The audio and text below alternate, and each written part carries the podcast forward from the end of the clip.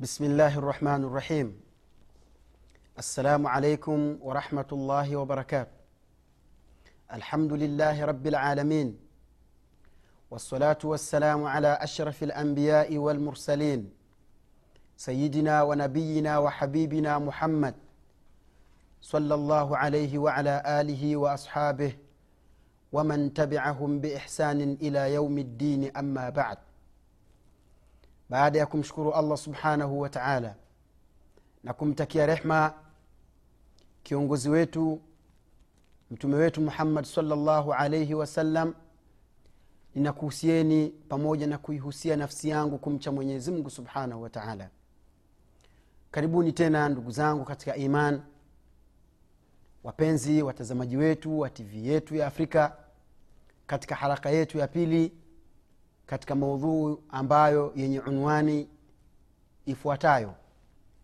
Alwaqafatu tarbawiya fi lqurani lkarim tulizungumza katika kipindi kilichopita juu ya ukumbusho mfupi utangulizi mfupi, mfupi katika mada yetu hii tuliyoizungumza tukayataja malengo feki ya wanadamu wengi katika dunia ya sasa. Na kisha tukatoa tuka mifano mbalimbali ya kiakili ambayo inaonyesha kwamba yote tunayoyafanya sisi yanaandikwa.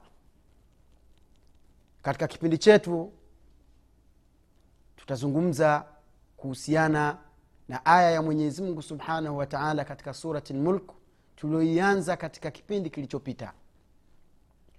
Mwenyezi mungu subhanahu wa taala anasema katika quran tabaraka ladhi biyadihi lmulk wahuwa ala kuli sheiin qadir الذي خلق الموت والحياة ليبلوكم أيكم أحسن عملا وهو العزيز الغفور ndugu yangu katika imani kaa na peni yako na karatasi yako sisahau kukukumbusha swala hilo kwa sababu hii ni amana ndio unaipokea na baada ya kuipokea na kuifahamu unatakiwa uifikishe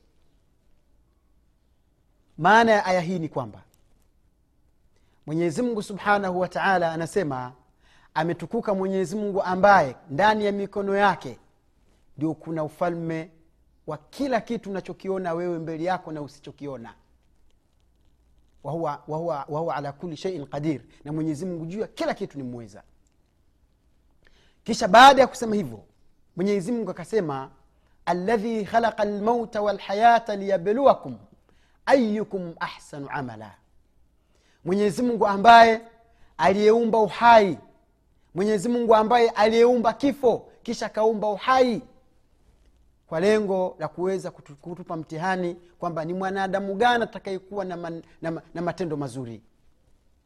Ndugu yangu katika imani mwenyezi mungu subhanahu wa taala ndani ya aya hii tuna wakfa imania ruhiya waijtimaiya kuna mambo ya kiimani tunatakiwa tuyajue katika aya hii. Tuna mambo ya kijamii tunatakiwa tuyajue katika aya hii ndugu yangu. Jambo la kwanza kabisa ambalo mwenyezimngu subhanahu wataala amerakiz kulizungumzia ni pale ambapo mwenyezimngu subhanahu wataala aliposema aladhi khalaqa lmauta walhayata liyabluwakum ayukum ahsanu amala.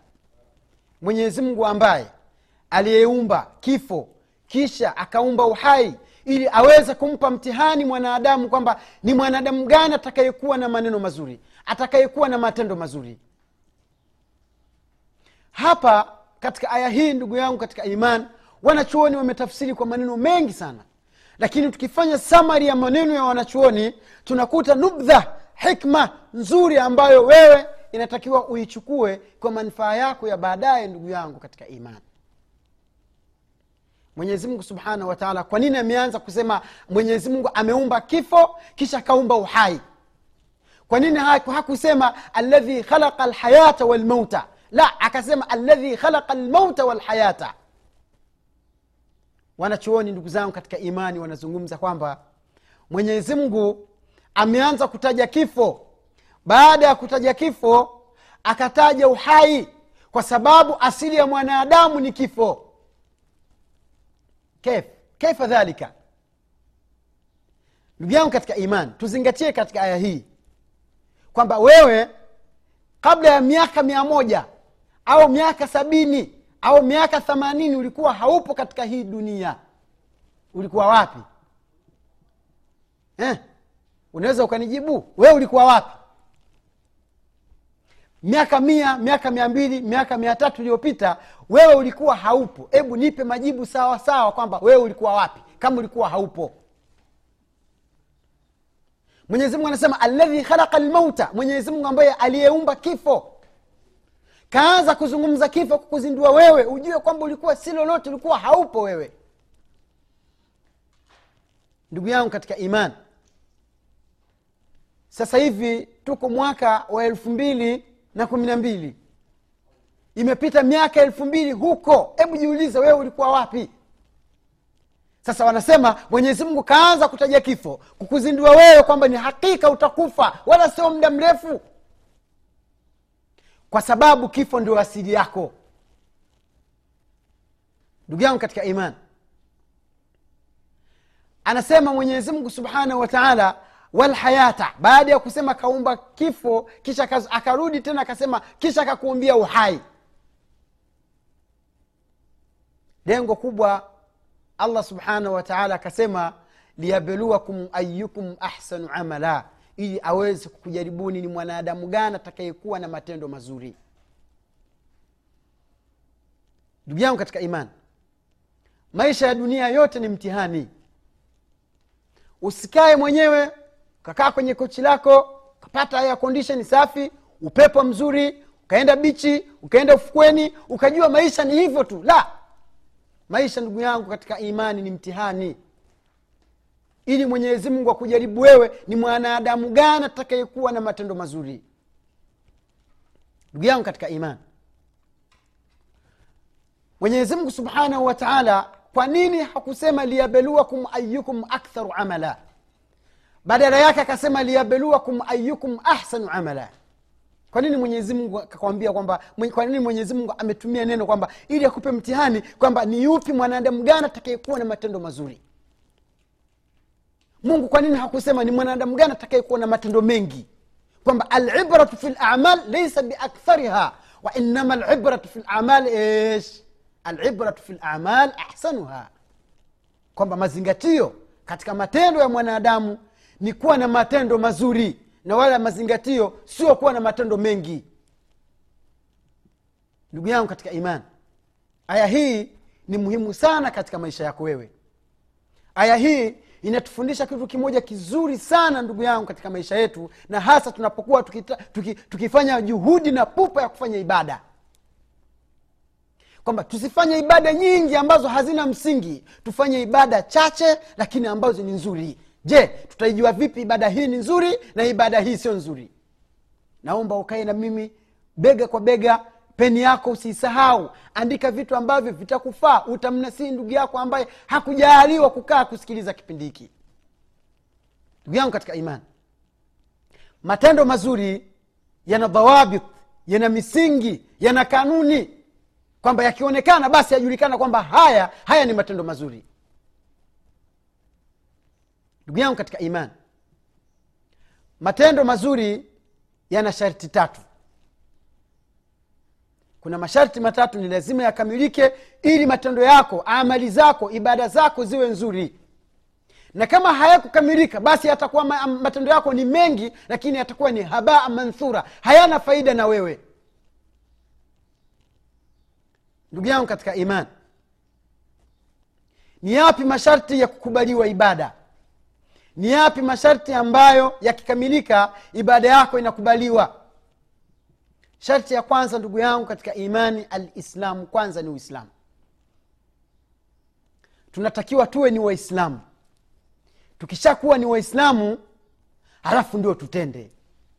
Bimaana yoyote anayefanya ibada alafu ibada ile akawa anaifanya ibada nzuri anatoa sadaka anawasaidia watu anawanasihi watu anafanya mambo mbalimbali ambayo ni ya kiibada anatakiwa apate thawabu. Alafu akawa hana, hana uislamu hana imani ya la ilaha illallah muhammadun rasulullah ndani ya nafsi yake basi ni sawasawa na mtu ambaye anayejenga nyumba kwenye maji tunakusudia kwamba matendo yake yale anaweza kalipa hapa duniani. Lakini kwa ajili ya kesho akhera weti kwamba yamsaidie ndugu yangu katika imani ni vumbi tupu. Allah subhanahu wataala anathibitisha haya maneno pale aliposema kuwazungumzia makafiri ambayo waliofanya matendo mema katika dunia. Asema wakadimna wakadimna ila ma amilu min amalin fajaalnahu habaa manthura mwenyezimngu subhanahu wataala anasema na tukayaleta matendo ya wale waliofanya miongoni mwa makafiri kwa sababu waliyafanya bila kuwa waislamu tukayafanya ni vumbi yenye kuruka. Hayana faida hayana maana tena na wewe. Halafu hasara kubwa ni kwamba matendo yako yanapeperushwa katika siku ambayo mali zako wewe hazikusaidii watoto wako wewe hawakusaidii nyumba zako ulikuwa na nyumba elfu sabini tena katikati ya mji kama ni nairobi kama ni dar es salaam kama ni riadhi kama ni new york kama ni london kama ni hong kong una nyumba mia saba hazikusaidii siku ya kiama amali zako zinapeperushwa. Vumbi. Allah subhanahu wataala anathibitisha anasema yauman la yanfau lmalun wala banun illa man ata llaha biqalbin salim. Bas siku ya kiama mali zako hazikusaidii. Ulikuwa na watoto sijui wangapi. Watoto wengine nimeona ma phd wana sijui maprofesa wengine wana nini. Wote hawakusaidii. Kwa nini hawakusaidii? Mwenyezimngu subhanahu wataala anasemaje? Anasema yauma yafiru lmaru min akhihi wa ummihi wa abih wa sahibatihi wa banihi lesh! Likuli mriin minhum yaumaidhin shanun yughnih mwenyezi mungu subhanahu wataala anasema kwa nini watoto wako hiyo hawatakusaidia? Mke wako hatakusaidia? Sijui wajukuu wako ulikuwa na wajukuu ngapi hawatakusaidia siku ya kiama anasema yauman kwa sababu siku ya kiama ni siku ambayo yafiru lmaru min akhihi mtu atamkimbia ndugu yake wa ummihi wa abihi na mama yake na baba yake wote watamkimbia wasahibatihi wa banihi. Na mke wake alikuwa ameoa mke mzuri mashallah. Eh, beautiful mwanamke mzuri. Ye atamkimbia. Na watoto wake wamzalia watoto wazuri wote watakimbiana. Kwa nini? Mungu akatoa sababu. Akasema likuli mriin minhum yaumaidhin shanun yughnihi. Kila mtu atakuwa na jambo linalomshughulisha siku ya kiama haya mwenzangu ndugu yangu mwislamu umejiandaa vipi?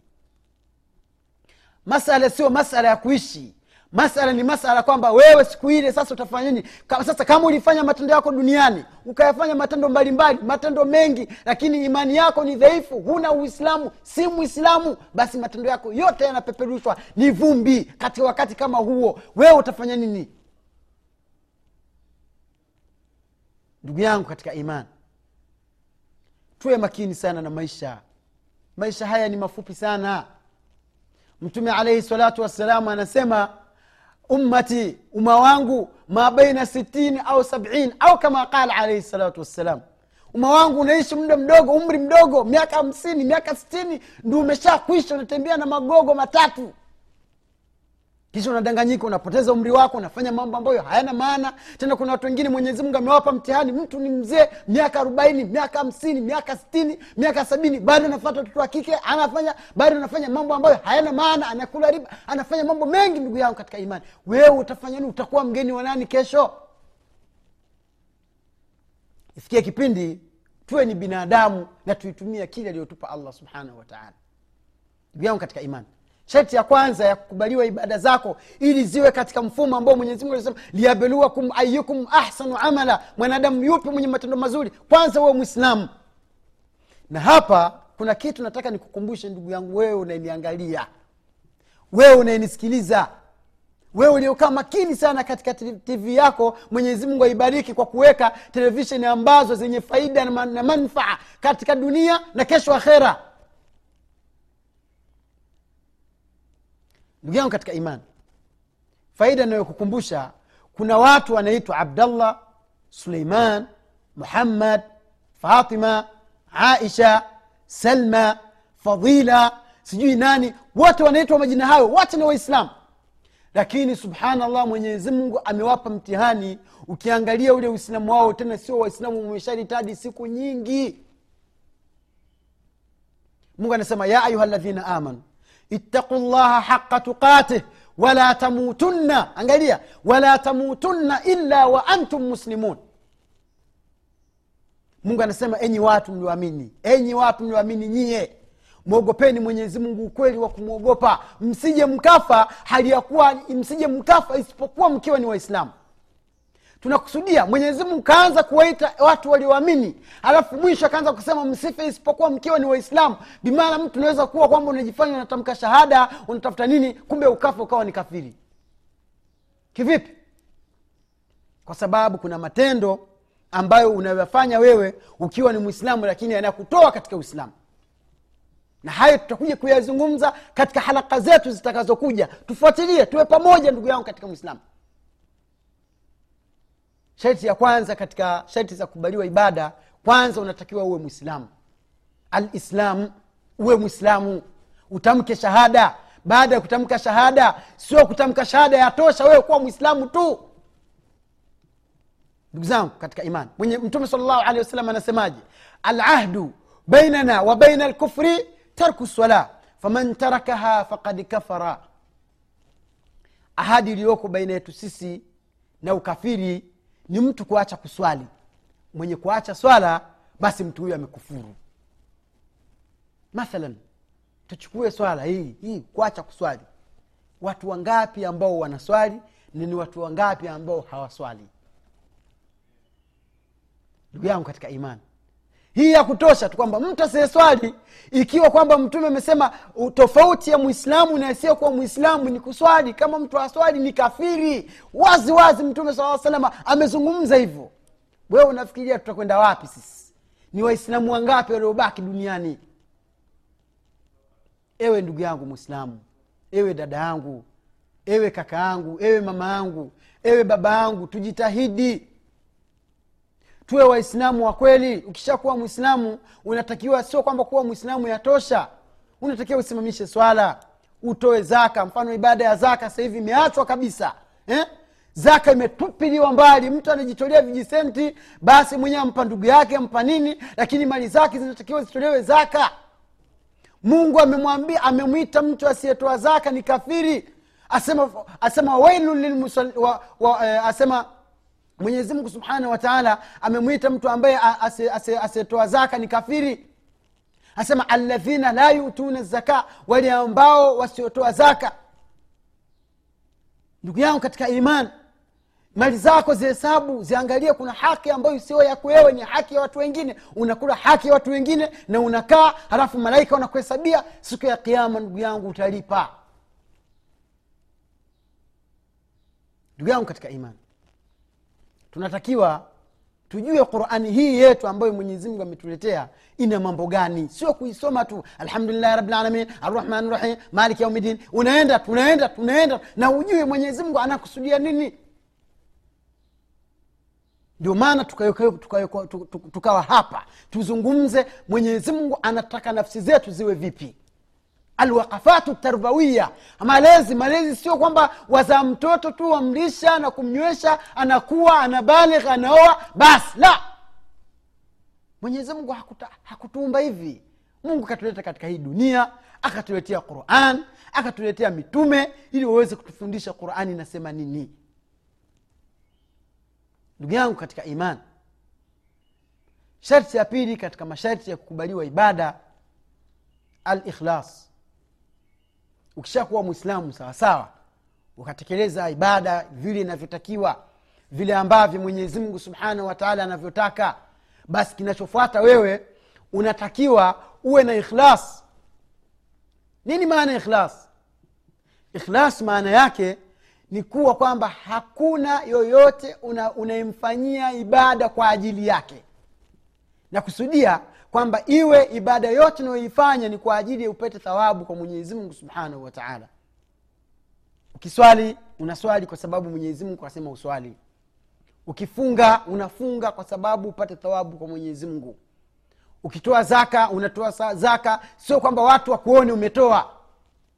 Sio watu waseme fulani bwana mashallah fulani ni hivi. La hasha si hivyo ukifunga uki, uki, ukifanya ibada ukienda hija basi sio kwamba wili watu wakuita alhaji bwana. Mfano kama nchi zetu za mashariki ya kati mtu kama amekwenda maka hakuitwa alhaji basi kiama kinasimama. Magari yake ataandika alhaji sijui nyumba zake ataandika alhaji sijui akaunti zake atabadilisha ataandikwa alhaji. Cha ya shekh kwa nini uende ufanye ibada zote unazozifanya kwa ajili ya allah subhanahu wa taala. Uwe na ikhlas. Biduni ikhlas ibada kama haina ikhlas ibada hiyo sio makbul mungu anasemaje ndani ya qurani tukufu? Anasema wama umiruu illa liyabudu llah mukhlisina lahu ddina hunafaa wayuqimu lsalata wayutu zakata wadhalika dinu lqayima asema wanadamu hawakuamrishwa kitu cha aina yoyote wama umiru illa liyabudu llah wanadamu hawakuamrishwa kitu cha aina yoyote isipokuwa mwabudu mwenyezimngu subhanahu wataala peke yake. Tena mukhlisina sio ibada tu. Angalia mwenyezimngu alijua kuna watu wanafanya ibada ili wasemwe kwamba fulani mashallah ana, ana, fulani mashallah bwana bwana anafanya hivi anafanya hivi. Na wewe kichwa kimekuwa kikubwa watu wanakusema basi kila ibada unaifanya unaifanya ili upate sifa za watu. Mwenyezi mungu jalla waala anasema wama umiru illa liyabudu llah hawakuamrishwa wanadamu isipokuwa wamwabudu mungu peke yake mukhlisina walahudina tena wamtakasie dini. Ibada zote unazozifanya wazifanye kwa ajili ya mwenyezi mungu subhanahu wataala ili ziweze kukubaliwa. Kisha mwisho akamalizia lahu dina hunafaa wayuqimu lsalata wayutu zakata wadhalika dinu lqayima wasimamishe swala watoe zaka wafanye mambo mbalimbali ya kiislamu maneno ya kiibada. Kufanya hivyo ndio kuisimamisha dini بمعنى قوامة الدين الإسلامية لا يتحقق إلا بإخلاص العبادة لله جل وعلا asikudanganye mtu dini haiwezi kasimama mtu akawa mwislamu sawasawa mpaka afanye ibada alafu ile ibada iwe lengo la kufanya ile ibada ni kwa ajili ya allah peke yake ndugu yangu katika imani tusidanganywe na fikira zetu tusidanganywe na mawazo yetu tusidanganywe na nafsi zetu. Mtu anafanya anajionyesha anafanya ana, ana, ana, anataka sifa kwa watu. La!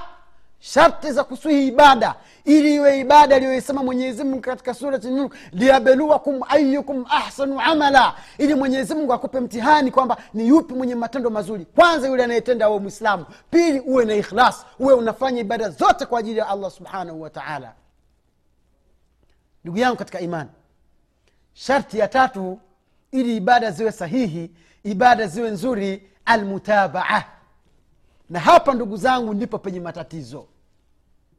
Mtu aweza kujita, kujita, kujitahidi akawa mwislamu mashallah tabarakallah. Mtu anaweza kujitahidi nafsi yake akaitoa akafanya ibada. Mtu anaweza kujitahidi akatoa mali zake. Mtu anaweza kujitahidi akafanya ikhlas lakini akakosa mutabaa.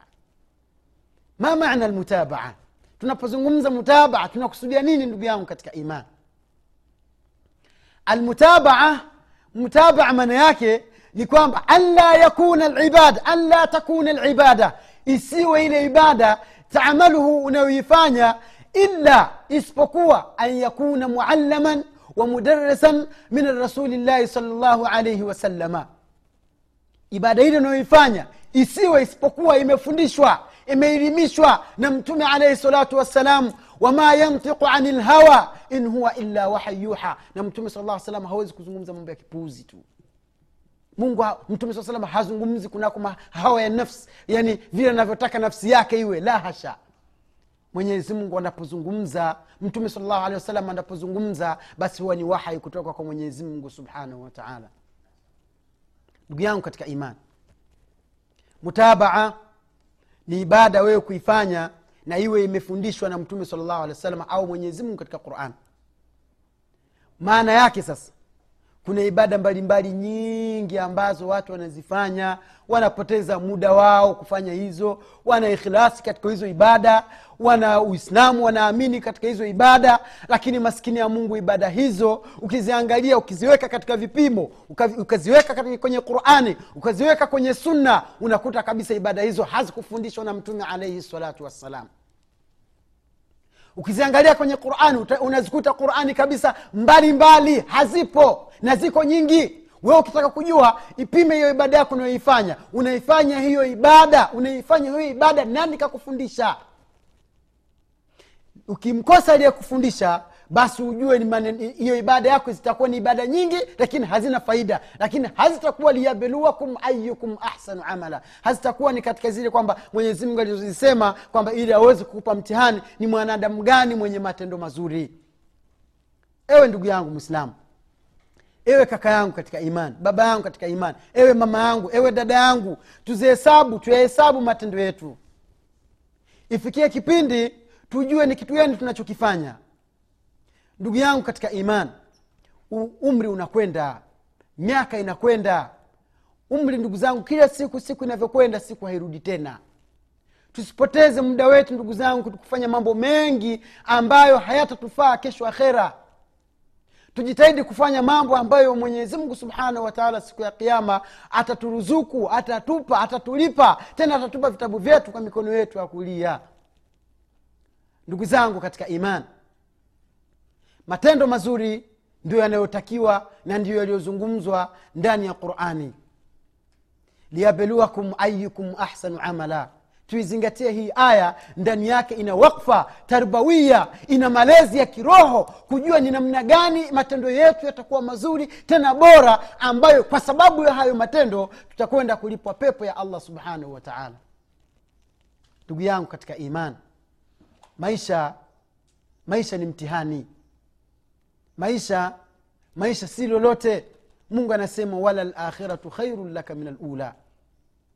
Mwenyezi mungu anasema akhera ni bora kwako wewe kuliko ni dunia. Kwa hiyo tuitafute dunia kwa kufuata matendo mema kwa kufanya maneno mazuri mpaka hapa ndugu zangu katika imani tusimame katika kipindi chetu hapa lakini kipindi chetu kinaendelea. Katika darasa itakayofuata tutafahamu mengi na mengi na mengi ambayo yatatufaa katika maisha yetu. Tusi, tu, tu, tusibanduke kwenye tv yetu ya afrika. Hii ni nusra na ni fatihi kwetu sisi. Kwa haya machache ndugu zangu katika imani tumwombe mwenyezi mungu ayathibitishe yale yote tuliyoyasema katika nyoyo zetu na tuyafuate. Subhanaka llahuma wabihamdik nashhadu an la ilaha illa ant nastaghfiruka wanatubu ilaik والسلام عليكم ورحمة الله وبركاته.